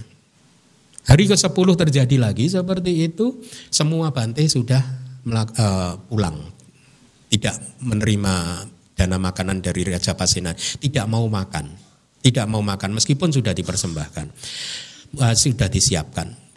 Hanya tinggal yang Arya Ananda. Singkat cerita Raja Pasenadi tahu begitu dia melihat loh para Bante pada ke mana kok nggak ada Bante ini makanan berlimpah kok Bante nggak ada yang ini hanya satu saja gitu terus disampaikan bahwa sudah sejak tiga hari yang lalu para Bante sebagian sudah pulang sampai hari ini sudah uh, tinggal kalau nggak salah tinggal yang Arya Ananda. Nah singkat cerita akhirnya Raja Pasenadi komplain kepada Buddha. Saya udah persiapkan makanan yang mewah seperti ini ini ini kok malah para Bante nggak menghargai saya gitu. Buddha sudah mengetahui masalahnya dan kemudian Buddha menyampaikan di kitab komentar itu ada sembilan hal di mana para biku tidak berkewajiban untuk kalau sudah datang tidak berkewajiban untuk duduk, kalau sudah duduk tidak berkewajiban untuk menerima makanan. Sembilan hal antara lain misalkan kalau tuan rumahnya menyambut dengan muka masam, para biku tidak berkewajiban untuk makan makanan yang disediakan. Kalau tuan rumahnya tidak mempersilahkan dia duduk dengan sopan, para biku tidak berkewajiban untuk duduk. Kalau tuan rumahnya menyembunyikan makanan yang enak, kayak tadi karet satu, karet dua tadi, para biku tidak mempunyai kewajiban keharusan untuk menerima undangan ya kalau ada sembilan sebab nah singkat cerita akhirnya Raja Pasenadi e, melihat bahwa ini tidak mungkin lagi tapi dia kemudian punya akal jadi Buddha mengatakan, Sangga sudah kehilangan kepercayaan kepada kamu Raja. Gitu. Jadi singkat cerita seperti itu. Jadi hati-hati ini cerita. Nah sekali lagi, cerita ini ada di kitab komentar dan disampaikan oleh Buddha. Jadi kalau mereka mengatakan kitab komentar tidak disampaikan oleh Buddha, lihat ada cerita seperti ini. Ya disampaikan oleh Buddha gitu. Nah singkat cerita akhirnya Raja, Raja Pasenadi berpikir bagaimana saya bisa mendapatkan kepercayaan dari Sangga kembali. Kemudian dia punya akal, oh harus ada keluarga Sakya di kerajaan ini. Kalau ada keluarga Sakya di kerajaan ini kan saya jadi punya alasan untuk mengundang Buddha lagi dan para muridnya ini loh ada permaisuri dari Sakya. Nah, singkat cerita akhirnya Raja Pasenadi menghubungi kerajaan Sakya, beri satu gadis kamu untuk saya untuk dia nikahi. untuk dinikahi oleh Raja Pasenadi. Nah, di kerajaan Sakya, para pangeran dan raja berpikir, Raja Pasenadi pada saat itu kerajaannya itu berkembang kuat sekali dan sudah mengkonker, mengalahkan kerajaan-kerajaan di sekelilingnya. Sangat kuat, adidaya. Raja dan para pangeran berpikir kalau permintaan Raja Pasenadi untuk mengirimkan gadis untuk dijadikan istrinya Raja Pasenadi ini ditolak, dia marah pasti dihancurkan kerajaan Sakya. Tetapi kalau dipenuhi raja dan pangeran berpikir kan raja Pasenadi kan derajatnya tidak seimbang dengan Sakya. Itu. Jadi lalu bagaimana? Akhirnya ada satu anak dari paman Buddha yang bernama Mahanama ya. Jadi anaknya paman dari Pangeran Siddhartha namanya Mahanama. Dia mempunyai satu anak gadis yang cantik. Udah anak gadis saya aja diberikan dia ini lahir dari ibu yang dulunya budak perempuan di kerajaan ini. Jadi tidak mau sengaja tidak mau memberikan gadis yang dari strata silsilah yang tinggi karena menurut para pangeran dan raja eh, Raja Pasenadi itu status silsilahnya itu rendah. Akhirnya dikirimkanlah perempuan ini anak dari Mahanama dari seorang istri yang tadinya adalah pembantu budak. Karena pembantunya cantik ya, kalau di Abhidhamma kan sudah belajar kan, pembantunya cantik berarti ya karma menyuburkan karma baik akhirnya jadi permaisuri kan. ya. Nah singkat cerita, si perempuan anak dari Mahanama, anak dari budak perempuan ini uh, dikirim ke Raja Pasenadi. Tapi Raja Pasenadi masih curiga saja. Enggak, saya belum percaya ini jangan-jangan kamu kirimkan dari kasta yang rendah. Supaya pasti saya saya ingin coba kalian makan e, singkat cerita dia mengutus utusan dikembalikan lagi gadis ini untuk dilihat apakah mereka makan satu meja bersama gitu. Dan singkat cerita pangeran juga penuh trik ya sudah biar dilihat ini aja ya udahlah kita makan bersama kali ini sajalah gitu. Makan bersama kemudian diinformasikan ya raja mereka makan satu meja berarti satu derajat. Oh ya sudah habis itu dinikahi. Tidak lama kemudian lahirlah seorang anak laki-laki yang kemudian diberi nama Widudaba. Ya. Nah, pada saat dia umur enam tahun gitu, si Widudaba ini bertanya kepada mamahnya, "Loh, Pangeran-pangeran yang lain selalu sering mendapat hadiah dari kakek neneknya dari garis ibu. Kok saya kok nggak pernah dapat hadiah dari kakek nenek dari ini ya orang tuanya mama kira-kira begitu kan. Si ibunya berusaha menjawab dengan ini bahwa ya kakek nenek kamu orang tua saya itu tinggalnya di kerajaan Sakya jauh. Belum ada gojek waktu itu juga. Jadi mau kirim juga susah, ya jauh sekali. Nah, Sering bertanya seperti itu dan selalu mamahnya menjelaskan dengan cukup baik. Tetapi dorongan hati dari Widudaba ini terus menguat hingga pada saat umur 17 dia mengajukan pertanyaan lagi. Kalau begitu saya ingin berkunjung ke kakek nenek. Memang kakek neneknya tidak mau mengunjungi karena ini dianggap anak Buddha kan garis dari Buddha kan. Pangeran-pangeran Sakya juga begitu kan ya jadi tidak pernah ada hubungan lagi karena dianggap ini kasta rendah gitu. Nah, pada saat umur 17 Widudaba menyampaikan kepada mamanya saya ingin berkunjung ke kerajaan Sakya gitu. Setelah ditolak berkali-kali akhirnya tidak bisa menghindar lagi. Akhirnya mamanya mengizinkan ya sudah kamu tanggal sekian kamu ke sana. Tapi sebelum Widudaba sampai di kerajaan Sakya si mamanya udah kirim surat dulu.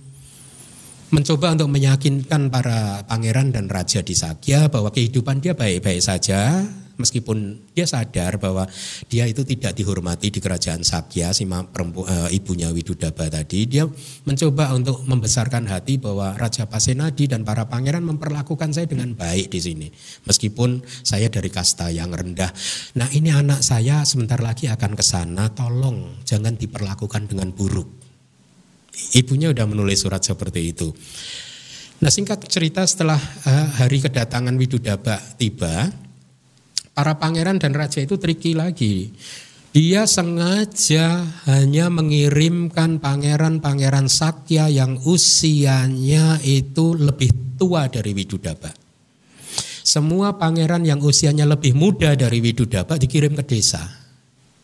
Kenapa hal ini terjadi? Karena tradisi India pada saat itu pangeran yang muda harus hormat pada pangeran yang tua. Kalau dikirim pangeran yang usianya lebih muda dari Widudaba, maka akan terjadi pangeran Sakya yang usianya lebih muda akan bersujud memberi hormat kepada Widudaba. Nah, ini yang raja dan pangeran Sakya tidak mau. Nakal kan?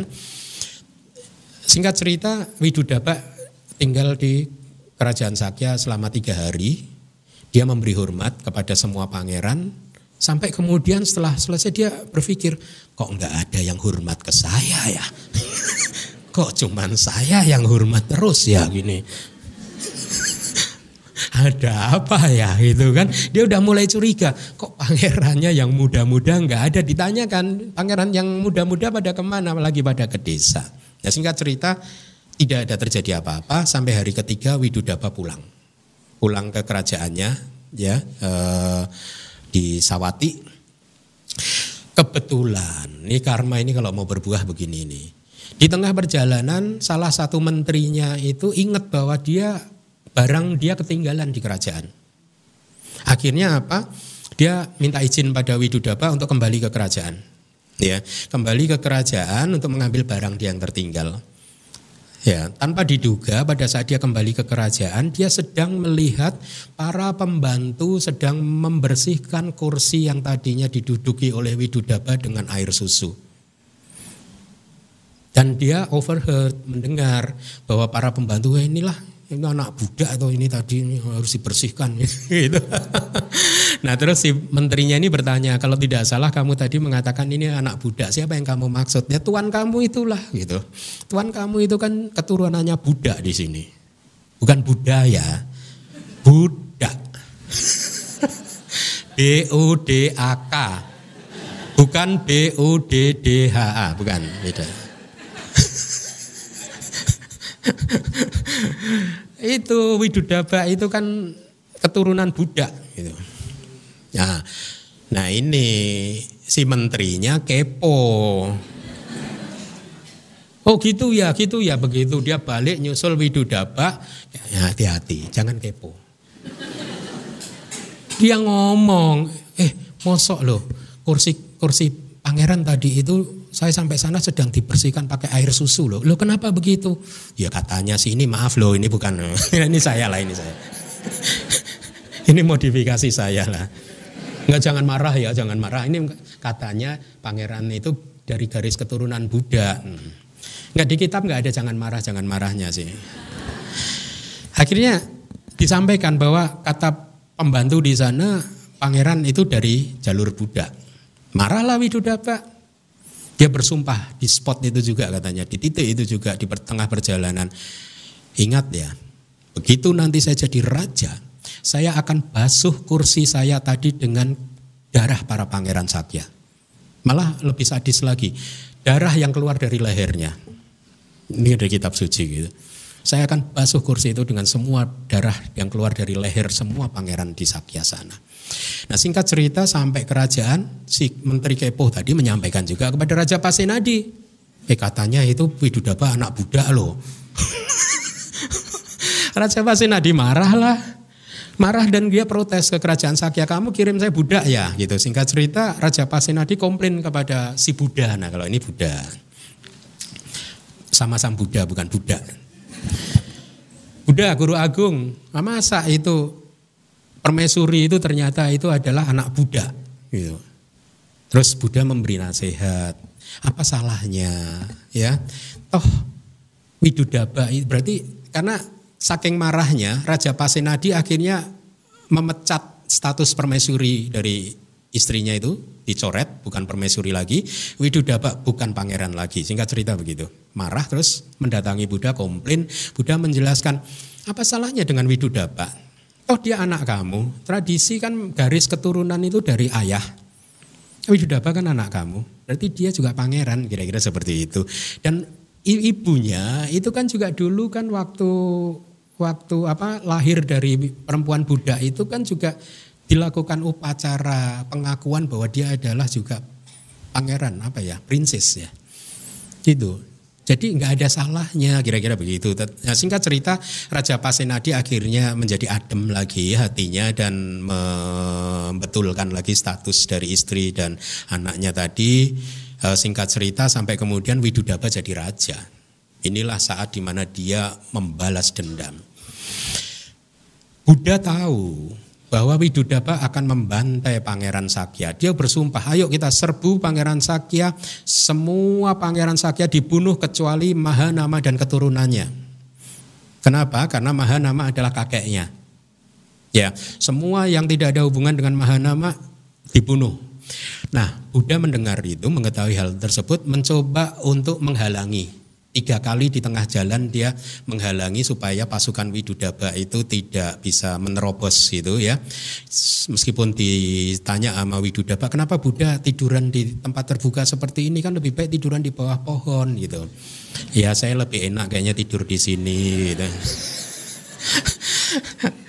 Karena tradisi Buddhis gitu loh. Kalau ada orang suci tidak berani melompati loh, melewati loh. Dan hal ini terjadi juga di Myanmar itu kalau para Bante sedang berjalan, itu umat dari jauh itu sudah berhenti, nggak berani jalan ke sini berpapasan gitu. Ya, bahkan yang ekstrim itu ada seperti ini kalau kita jalan gitu ya di pasar, ya karena di pasar kan nggak mau nggak mau nggak mau kan uh, harus jalan semua kan. Kalau pasar kalau pas ada sinar matahari kan bayangan bantenya ada kan dia akan jalan jangan sampai menenginjak bayangan tubuh Bante itu tadi. Sampai memang itu tradisi. Apakah tradisi itu buruk? Baik juga. Karena kan mengajarkan rasa hormat kepada orang yang lebih suci, lebih baik kepada eh, dari dirinya sendiri gitu. Nah singkat cerita eh, ditahan Buddha tiga kali tidak berhasil. Kemudian pada saat yang keempat Buddha melihat dengan kesaktiannya bahwa sudah tidak mungkin dicegah.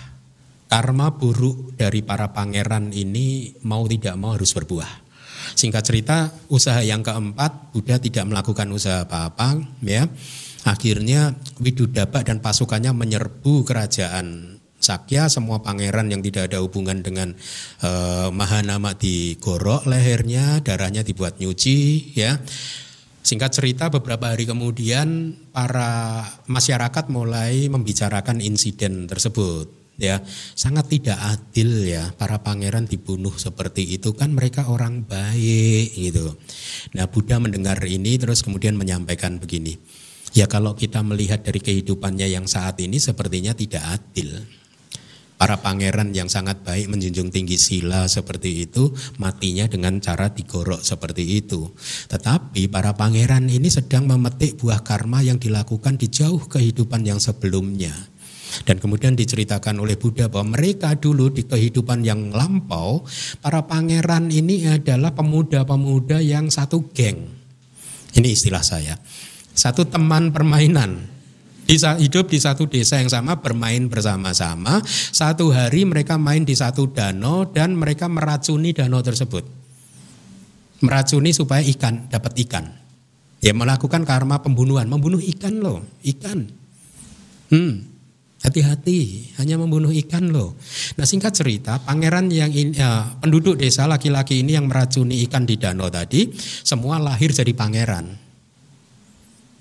Ya, pada saat semua lahir jadi pangeran terjadilah pembantaian itu. Nah, singkat cerita, inilah karma kolektif. Kalau Anda tahu karma kolektif.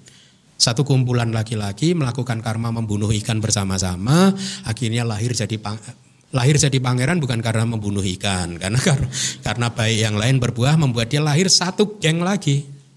Tetapi mengalami pembantaian secara bersamaan. Ini yang sering diistilahkan jadi karma kolektif gitu.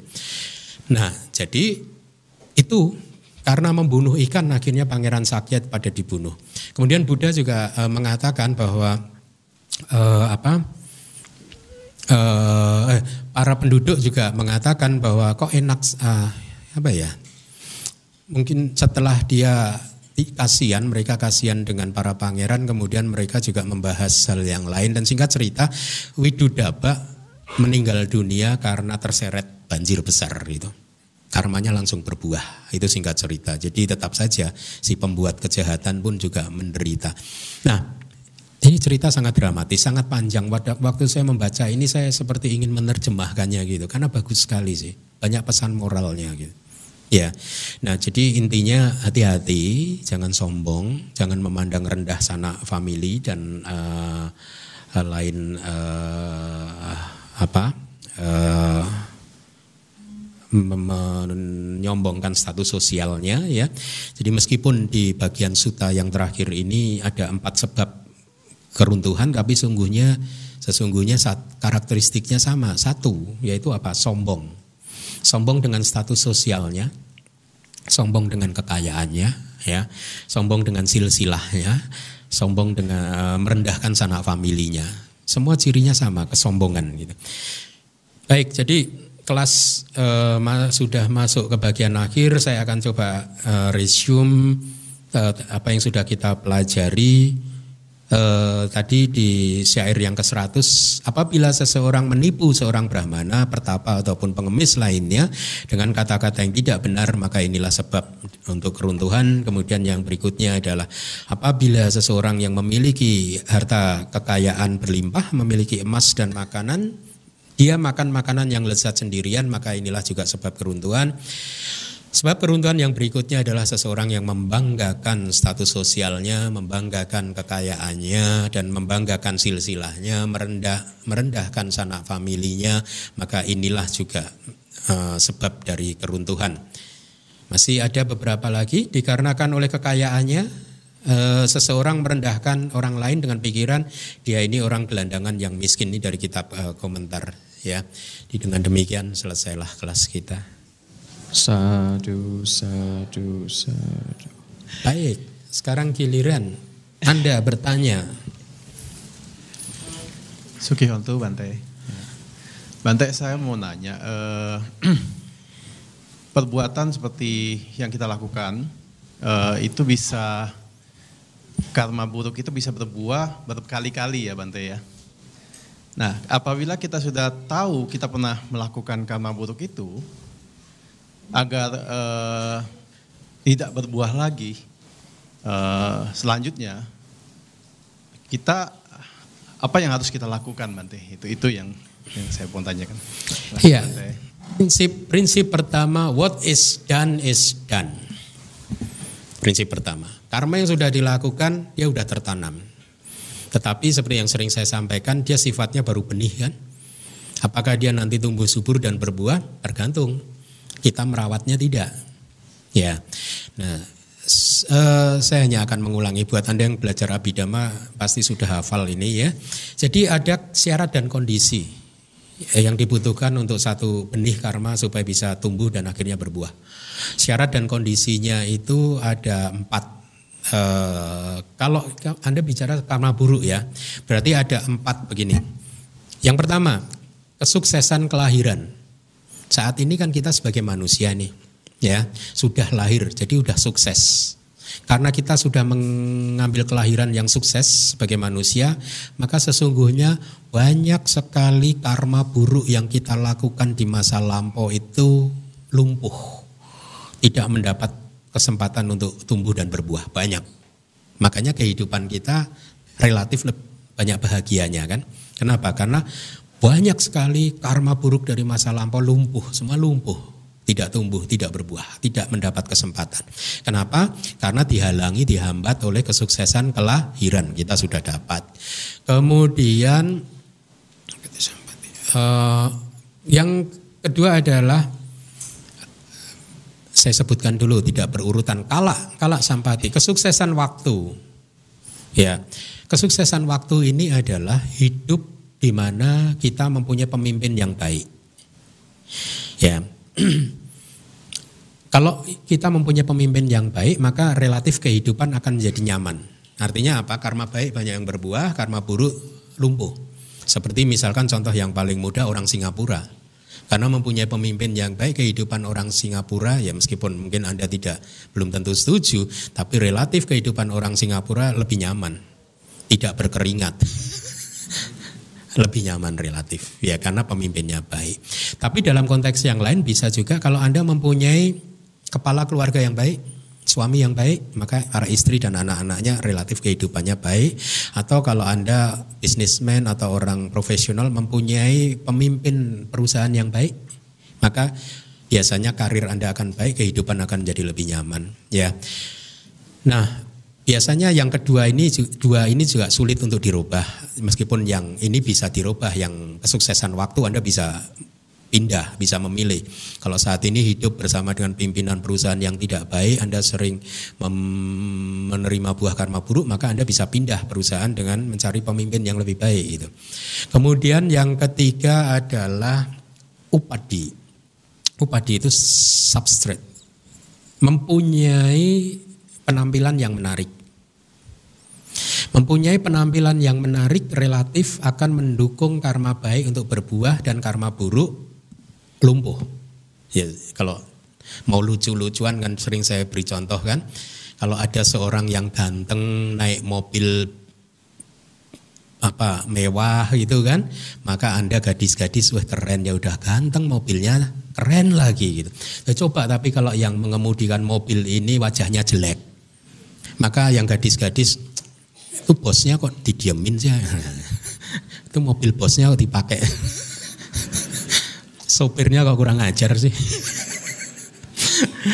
Atau kalau anda gadis-gadis sedang ke mall bawa belanjaan yang berat kemudian ditolong oleh pemuda yang ganteng six pack itu wah karma baik berbuah sudah ditolongin orang ganteng six pack baik hati sempurna sekali coba yang menolong Anda itu pemuda wajahnya jelek. Karma buruk berbuah. Singkat cerita gitu ya. Nah, yang ketiga ini tadi penampilan mungkin sudah tidak bisa dirubah. Kalaupun bisa dirubah Anda ke Korea Selatan. Dirubah. Banyak kan artis-artis begitu. Tadinya sudah layu, langsung Korea Selatan pulang mengembang lagi. Ya gitu ya. Pasang benang, tarik. nah yang keempat ini penting. Yang keempat ini kesuksesan cara.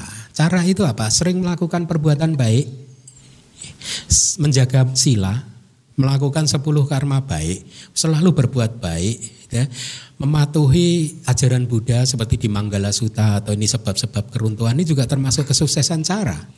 Dengan menjaga kehidupan tetap di jalur yang baik, maka kita akan bisa melumpuhkan banyak karma-karma buruk kita gitu. Jadi itu yang harus dilakukan. Ya, kelahiran sudah tidak bisa dirubah, waktu juga mungkin sulit untuk dirubah, wajah juga mungkin sudah sulit dirubah ya, modalnya gede. Yang paling gampang yang keempat.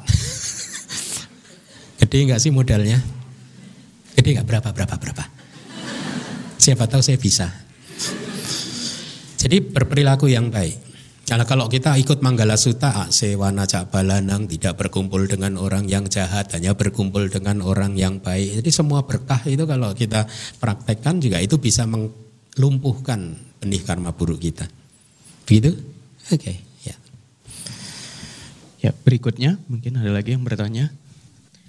Satikoto Bante, uh, saya mau bertanya, kalau misalnya seseorang membuat karma buruk ke saya dan saya meminta karma buruk apa?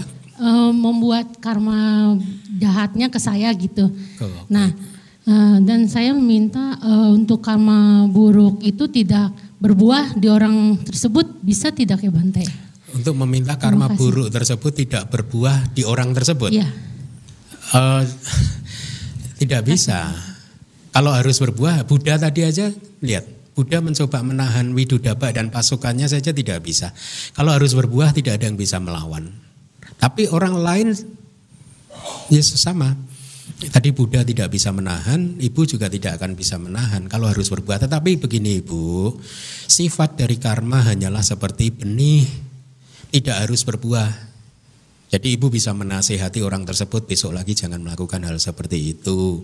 Hal itu kan tidak baik, sudah membuat saya sakit hati misalkan seperti itu ya. Dan itu kan juga karma buruk yang kalau berbuah kamu nanti menderita. Itu ya. Karena what is done is done. Apa yang sudah terjadi sudah terjadi. Nggak bisa dihapus. Tapi belum tentu berbuah. Belum tentu berbuah ya makanya ajak orang tersebut ke sini biar belajar caranya untuk biar biar karma buruk tidak berbuah bagaimana? Begini saya ingin menyampaikan kepada anda jangan bosan mendengarkan damatok. Ya kan ada orang yang merasa sepertinya saya juga sudah tahulah apa yang akan disampaikan toh sutanya udah dibaca terus gitu. Tidak, mendengarkan damatok itu meskipun kita sudah tahu, kita dengarkan lagi pemahaman kita jadi lebih dalam, inspirasinya berbeda lagi. Kita yang tadinya nggak tahu jadi dapat informasi baru gitu. Nah, mendengarkan ceramah dhamma meskipun hanya satu jam satu minggu itu seperti menanam bunga. Setelah Anda tanam bunga tersebut, kalau Anda setiap hari melihatnya, melihat memeriksa tanaman tersebut, sepertinya Anda mendapat kesan bahwa tanaman ini nggak tumbuh-tumbuh. Tetapi kalau anda lakukan saja, sirami terus setiap hari. Setelah satu tahun, dua tahun, Anda akan melihat tanaman Anda akan besar. Pengetahuan juga seperti itu. Pengetahuan juga seperti itu. Anda belajar saja setiap minggu satu jam, dua jam aja. Terus itu nanti setelah dua tahun, eh pengetahuan saya bertambah ya. Benar nggak sih seperti itu? Hmm? Ada loh murid yang baru belajar dua tahun sudah berceramah, sudah mengajar. ya begitu itu sifat dari ilmu gitu. Jadi jangan bosan-bosan untuk belajar. Meskipun kadang jenuh atau apa gitu ya, males mau mendengarkan dhamma. Anda harus melihatnya, berpikirnya begini. Kalau saya nggak ke DBS, saya ke mana? Ke mall. Ah, mending ke DBS. Hmm? Kecuali Anda mempunyai kegiatan lain yang jauh lebih bagus daripada belajar dhamma maka lakukan. Tapi kalau tidak ada kegiatan yang lebih bagus ya jangan ditinggalkan. Ya jadi supaya kebijaksanaan kita berkembang. Nah, demikian pula dengan ibu tadi dan atau orang yang menyakiti ibu itu ajak ke sini gitu. Supaya pelan-pelan akan dibentuk cara berpikirnya yang tadinya cara berpikirnya cara berpikir non dhamma practitioner menjadi seorang yang benar-benar hidup sesuai dengan dhamma. Gitu ya Bu ya. Jadi poin yang ingin saya tegaskan di sini buat Anda semuanya saja kalau Anda merasa sudah melakukan karma buruk jangan stres. Semua kita saya juga pernah melakukan sering melakukan karma buruk. Tapi tidak membuat saya stres. Kenapa? Karena saya tahu karma buruk tidak harus berbuah. Tidak harus berbuah. Bisa dibuat tidak berbuah. Ya. Kalau Anda stres, aduh karma saya, ini kan kata Buddha di salah satu suta begini kan. Kalau semua karma itu harus berbuah, maka lebih baik kira-kira ini bahasa saya menyerah sajalah. Ambil kain putih, pasang tiang, kibar. Menyerah gitu. Bendera putih menyerah. Kenapa? Karena biji karma yang kita lakukan sudah tidak terhitung jumlahnya. Kalau itu semua harus berbuah ya samsara nggak akan ada akhirnya. Huh? Nggak akan nggak akan ada kesempatan buat kita untuk mencapai nibana, keluar dari nibana. Ya sudah makanya menyerah aja. Japagun, japagun, japagun. Udah menyerah aja lah. Nggak, nggak perlu mendengarkan dhamma, nggak perlu menjaga sila, nggak perlu bermeditasi, menyerah. Deposito karma kita tidak bisa dihitung. Ya, tetapi karma tidak harus berbuah. Makanya kehidupan suci ada. Keluar dari samsara bisa. Begitu ya. Jadi message pesannya adalah jangan stres. Jangan stres ya. Nah, ini manfaat mempunyai pengetahuan dharma. Membuat Anda tidak stres ya sudah lakukan karma buruk ya sudah. What is done is done, nggak usah dirawat. Kalau berbuah gimana kan bisa aja ya bisa. Kalau berbuah kan anicca. Ngapain stres? Anicca kok. Huh? Emang ada orang yang menderita seumur hidup? Nggak ada. Lalu ngapain kita stres? Nah, mending dihadapi dengan dignity. Kalau berbuah, saya akan makan dengan baik. Begitu ya. Oke, terima kasih.